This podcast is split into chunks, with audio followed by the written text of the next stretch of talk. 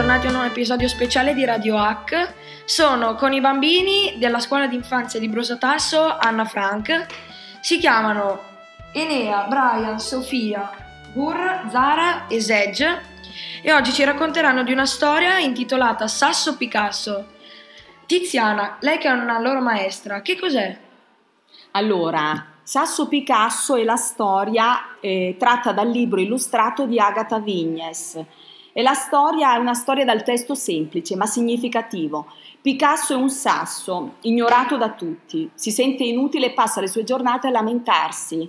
Eh, in seguito però le attenzioni, le attenzioni di alcuni ragazzini lo faranno sentire prezioso. La storia veicola messaggi molto importanti sull'unicità di ognuno e sul valore delle piccole cose, a partire dai sassi eh, che sono poi considerati materiali poveri.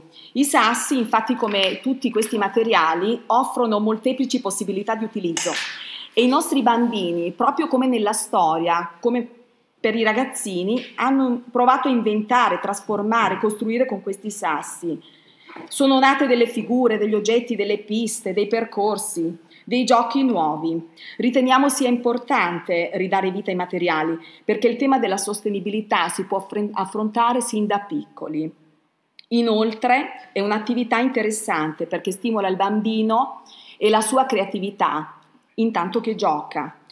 Eh, ricordo una mattina il pensiero di un bambino che dopo aver passato una, un momento di gioco con questi materiali ha detto maestra oggi mi sono proprio divertito. Io adesso però sono proprio curioso di una cosa. Avete letto questa storia? Sofia, non è che ce la puoi raccontare meglio?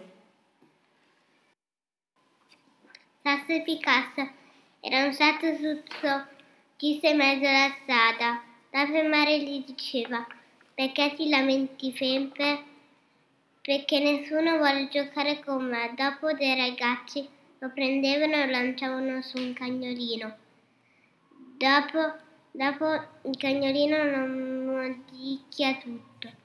Dopo il mare lo spinge che dei bambini si stavano aiutando e dopo giocavano con lui.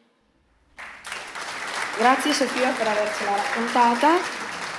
E ora volevo fare una domanda a Enea. Che cosa ci insegna questa storia? A fare dei giochi con i sassi che tutto può essere prezioso. Si può giocare con la sabbia, con le foglie, con i legnetti, con l'erba, con dei sassi. Grazie mille Enea. E questa è una domanda per tutti. Che, cosa, che giochi fareste con i sassi voi? Un castello e una farfalla. Uno, due, tre, un ascolto, sasso perché. Uno, due, tre, indovini, sasso dov'è? Una torre, chi fa la torre più alta senza farla cadere oppure ci stivo qualcosa. Fare la gara chi lancia il sasso più lontano oppure uno lo nasconde e l'altro lo deve trovare dicendo fuoco e acqua una macchina, una moto, un treno, una casa, fare tanto cosa. Uno fa il pilota, dietro ci sono i bambini, li portano a scuola.